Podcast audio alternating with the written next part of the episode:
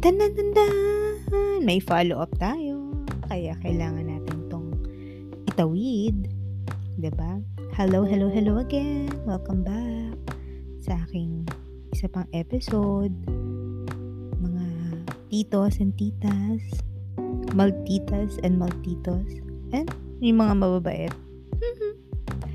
Hi again. Welcome back sa aking podcast. So, na-stuck tayo dun sa nasabi ko at nahanap ko na yung tamang feeling na nararamdaman ko nung nakaraang linggo, which is languishing. Diba? And yun na nga, um, naalala ko, na-encounter ko tong article na to last year. At sabi ko, talaga? Pwede pala yun, parang meh, meh moment.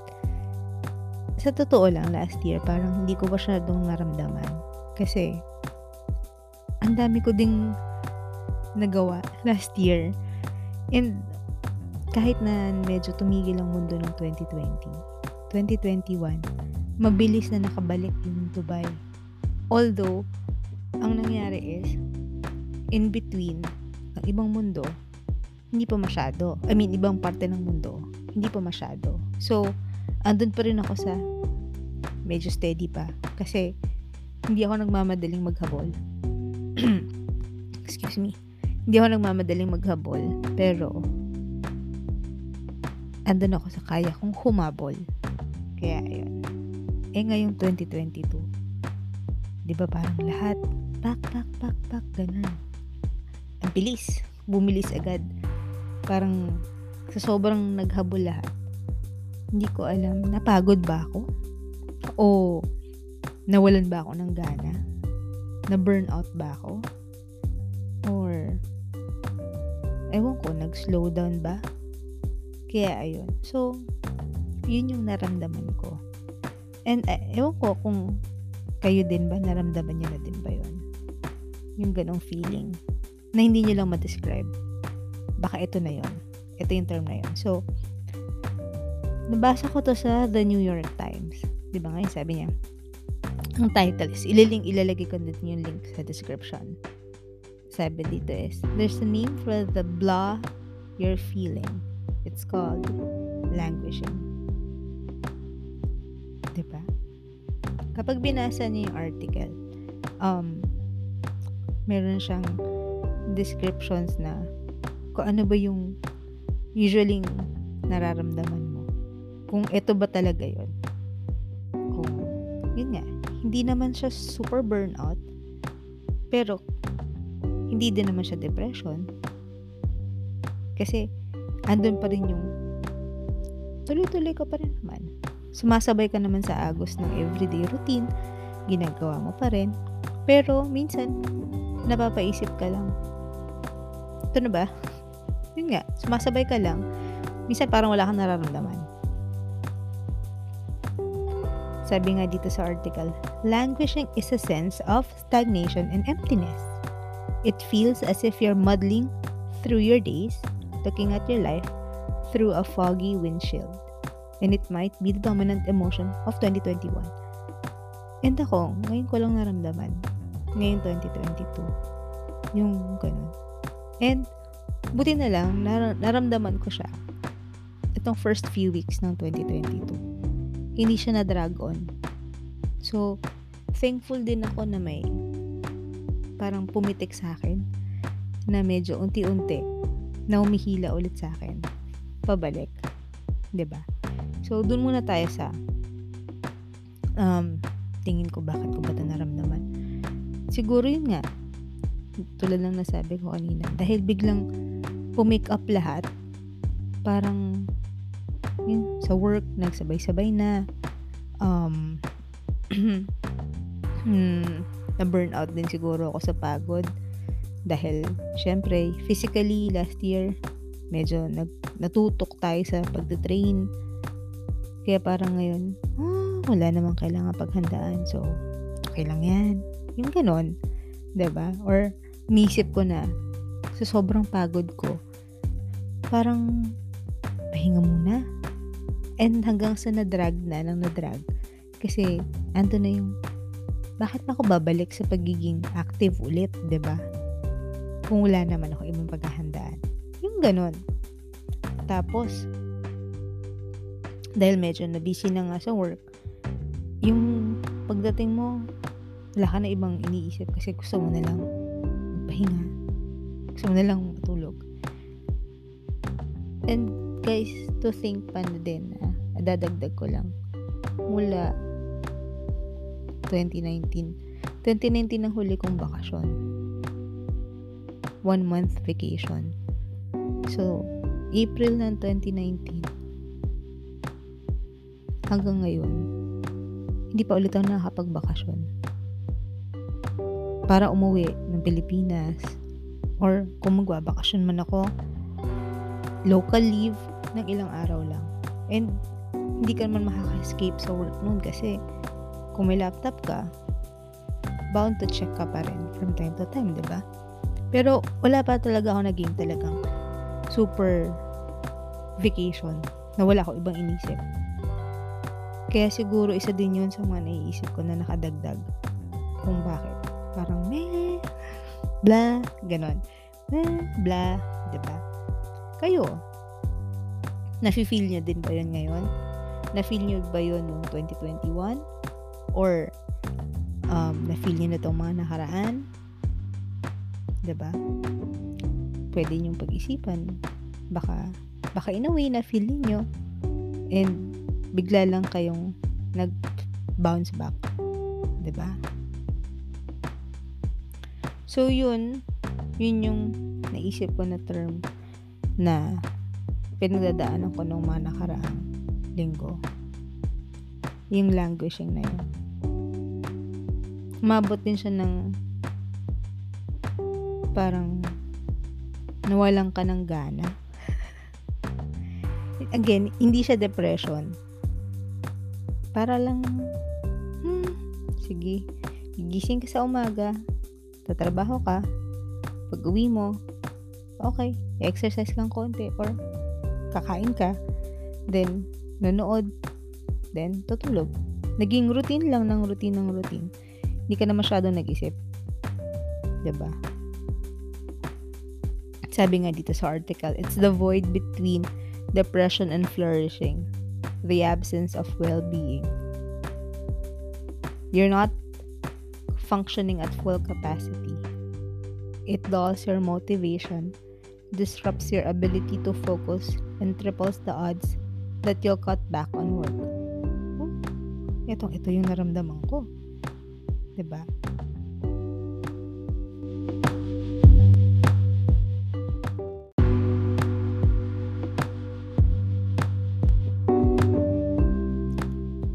Thankful ako sa article na to na nung nabasa ko ito ulit, nakita ko, nakarelate ako, nakita ko yung yung same symptoms, quote unquote.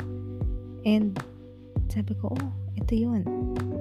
And yung mga sinuggest dito ng mga how to overcome or how to cure, ito yung mga usually ginawa ko na din. Siguro dahil nga nabasa ko siya last year, baka somehow tumatak sa isipan ko din. Or thankful na rin ako na medyo medyo mataas pa yung self-awareness ko siguro. Kaya, hindi pa naman ako talagang nasasagad yung ganon. So, dito sa article, may mga sinuggest sila na um, ways. Sabi kasi dito parang sabi, um, Let's say, pag may nagtanong sa'yo, how are you? Instead of saying great or fine, isipin natin if we answered honest, honestly, I'm languishing. Ba? Diba? Yung, kumbaga, i-acknowledge mo na ito yung nararamdaman mo ngayon. And I think yun, yun yung mga hindi ko napansin masyado. Like, hindi ko literally in-acknowledge na yun yun. Recently na nga lang, nung sabi ko. And ito yung tingin ko naging light bulb moment ko. Siguro, nung tumawag ako at nakausap ko yung mom ko. Iwan ko, pero, di ba minsan may mga ganong feeling ang mga nanay? Actually, nagkukwentuhan lang naman kami. Chika-chika lang, marites moment lang kami. And, na nakwento ko sa kanya na yun nga na um, baka may mangyari sa bahay na kailangan ko siguro ganito may mga plans na ganito and bigla na lang tik yung sinabi niya na okay lang yan ate ah uh, kinaya mo nga yan nung mga time nga na ang dami mo pang binabayaran ba? Sunod-sunod pa nga yung mga iniisip mo noon. Kaya mo na din yun ngayon, mas kaya mo yan ngayon. Para akong nahila. Grabe. Siguro, iba yung pull na sabihan ka ng ganun ng nanay mo. Yun yung feeling ko exact moment na natauhan ako at na, parang nahimasmasan na. Oo nga naman, kinaya ko nga yung mga nakaraang taon na mas medyo mas napakahirap pa ng sitwasyon ko, lalo financially noon. And ngayon, bakit hindi ko hindi ko kakayanin? Honestly, mula mula nung conversation namin na yon, unti-unti ulit akong okay, small things, uh, kailangan ko ulit ibalik yung, yung track sa sarili ko, yung medyo ginanahan na ulit ako na, okay, magplan, ganito. Ginanahan na ulit ako na tumakbo. Kasi usually, sa akin, para sa akin nga, running is a form of meditation. Nakakapag-isip ako, uh, lumilinaw yung mga iniisip ko, nagiging mas klaro. Kapag mapag-isa ako, tapos tumatakbo lang ako, nakikinig ako ng music, para akong andun lahat yung mga thoughts Usually, ganun din lumalabas yung mga naisip kong topic para sa podcast eh. Kaya nung time na nabanggit niya sa akin yung ganun, na-encourage ulit ako na, oo nga. Kaya, ako, thank mom. Thank you, mama. Mama Ru. Salamat, motherhood, Mudra House. Ayun. So, anyway, balik tayo. Anong pa nga ba sinabi dito?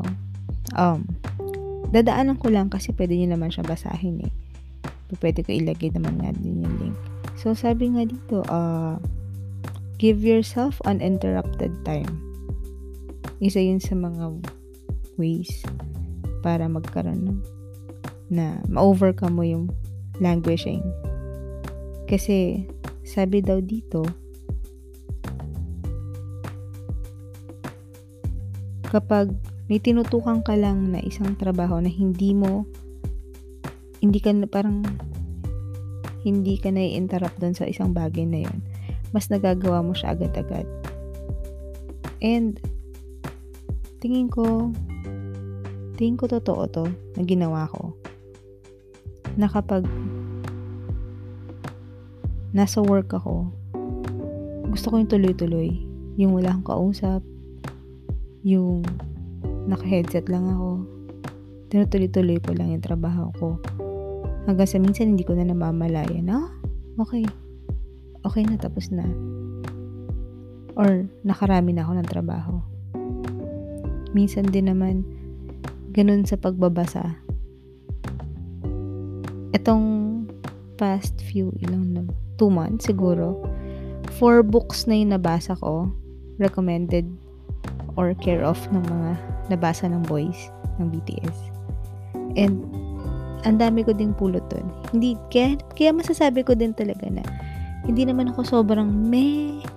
Pero, siguro nga isa din yan. Ang dami kong iniisip kasi ang daming content na pumapasok sa isipan ko. Napapanood, napapakinggan, nababasa. Na parang nag-rumble-rumble na sila sa isipan ko. Hanggang sa napagod and na over ano ba, na-overwhelm, ba? Kaya minsan kapag binibigyan ko yung sarili ko na magbabasa ako ng ito, tuloy-tuloy walang interruptions. Masyado akong nakatuto. Na parang pagkatapos na, oh, para ako nakaahon. Or, yung mga moments of silence ko, um, supposedly meditation, lalo sa umaga, na kala ko ilang minutes lang hanggang sa napapansin ko na oh tagal na pala ba napapatagal. Kasi tahimik lang. Ito lang ginagawa ko.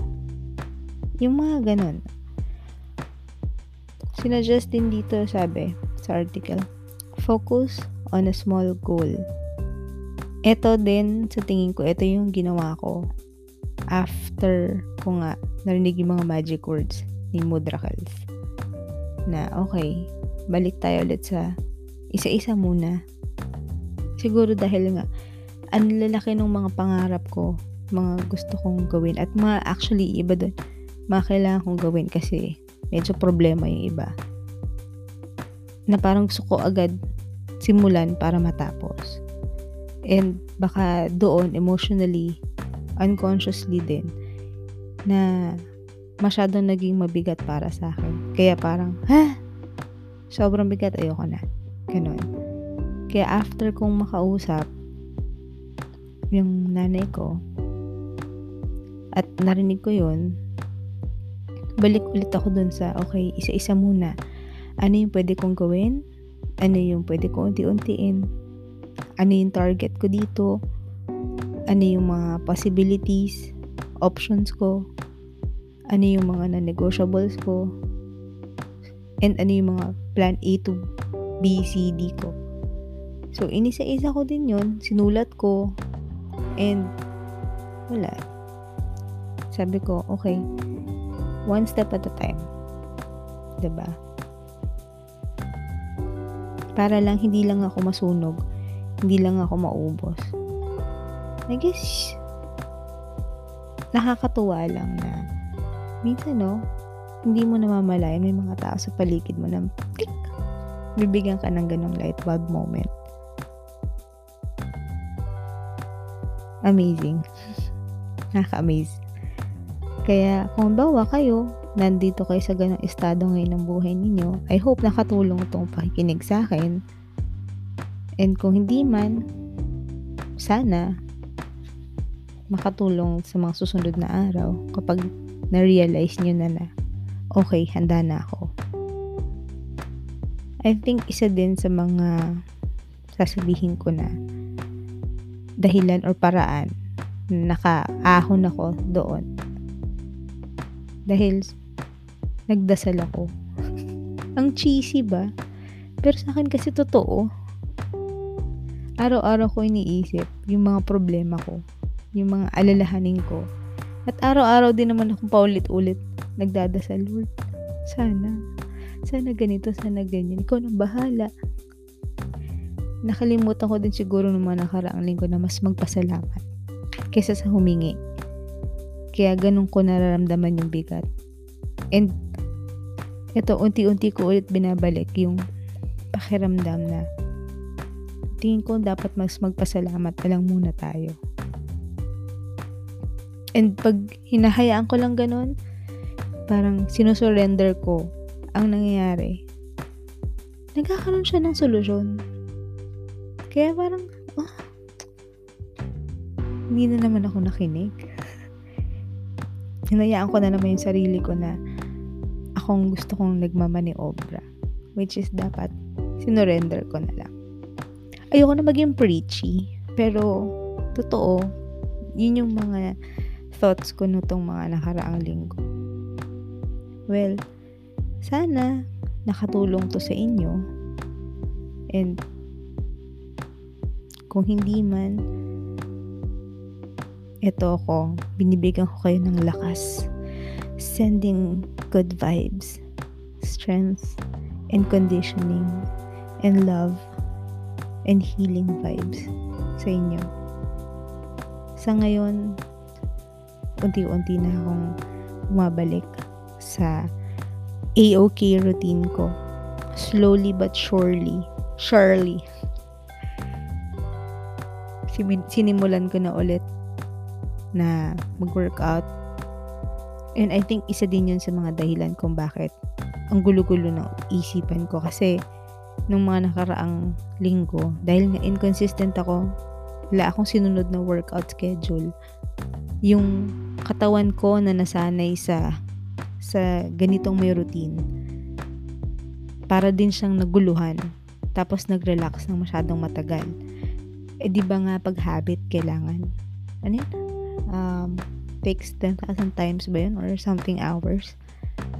So para siyang na-disrupt.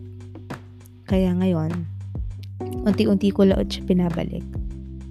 And physically din, I think kailangan ko din siya ibalik kasi naramdaman ko agad yung difference ng ilang araw, ilang linggong walang masyadong workout. Nakita ko yung somehow nang hina din yung katawan ko. Kaya sabi ko, okay, kung meditation siya sa akin, kung nakatulong siya sa akin physically, dapat ituloy-tuloy ko lang din siya. Kasi nakaka-clear din ng utak ko. Kaya, ayun. Anyway, masyado na ako madaldal. So, sana, sana may natutunan kayo sa na-share ko nitong dalawang episodes na to. Um, hopefully, bumalik ang aking mga creative juices. At kung meron kayong gustong i-share or i-suggest, comment lang kayo message nyo ako dun sa IG, ba diba? Nag-iisip ako ng mga guests pa eh. Actually, meron ako mga gustong i-guest. Either sila lang yung busy or dahil nga nag-languishing moments tayo ng mga nakaraan. Kaya hindi ko na siya finollow up. Pero, may mga naiisip ako ng mga interesting friends na gusto ko ilagay dito sa podcast na to eh. Alam nila kung sino sila, kaya kung nakikinig sila ngayon, pagbigyan niya na ako. Sa ngayon, maraming maraming salamat. Again, hindi pa tapos ang pandemic. So, mag-iingat pa rin tayong lahat, okay? Bye!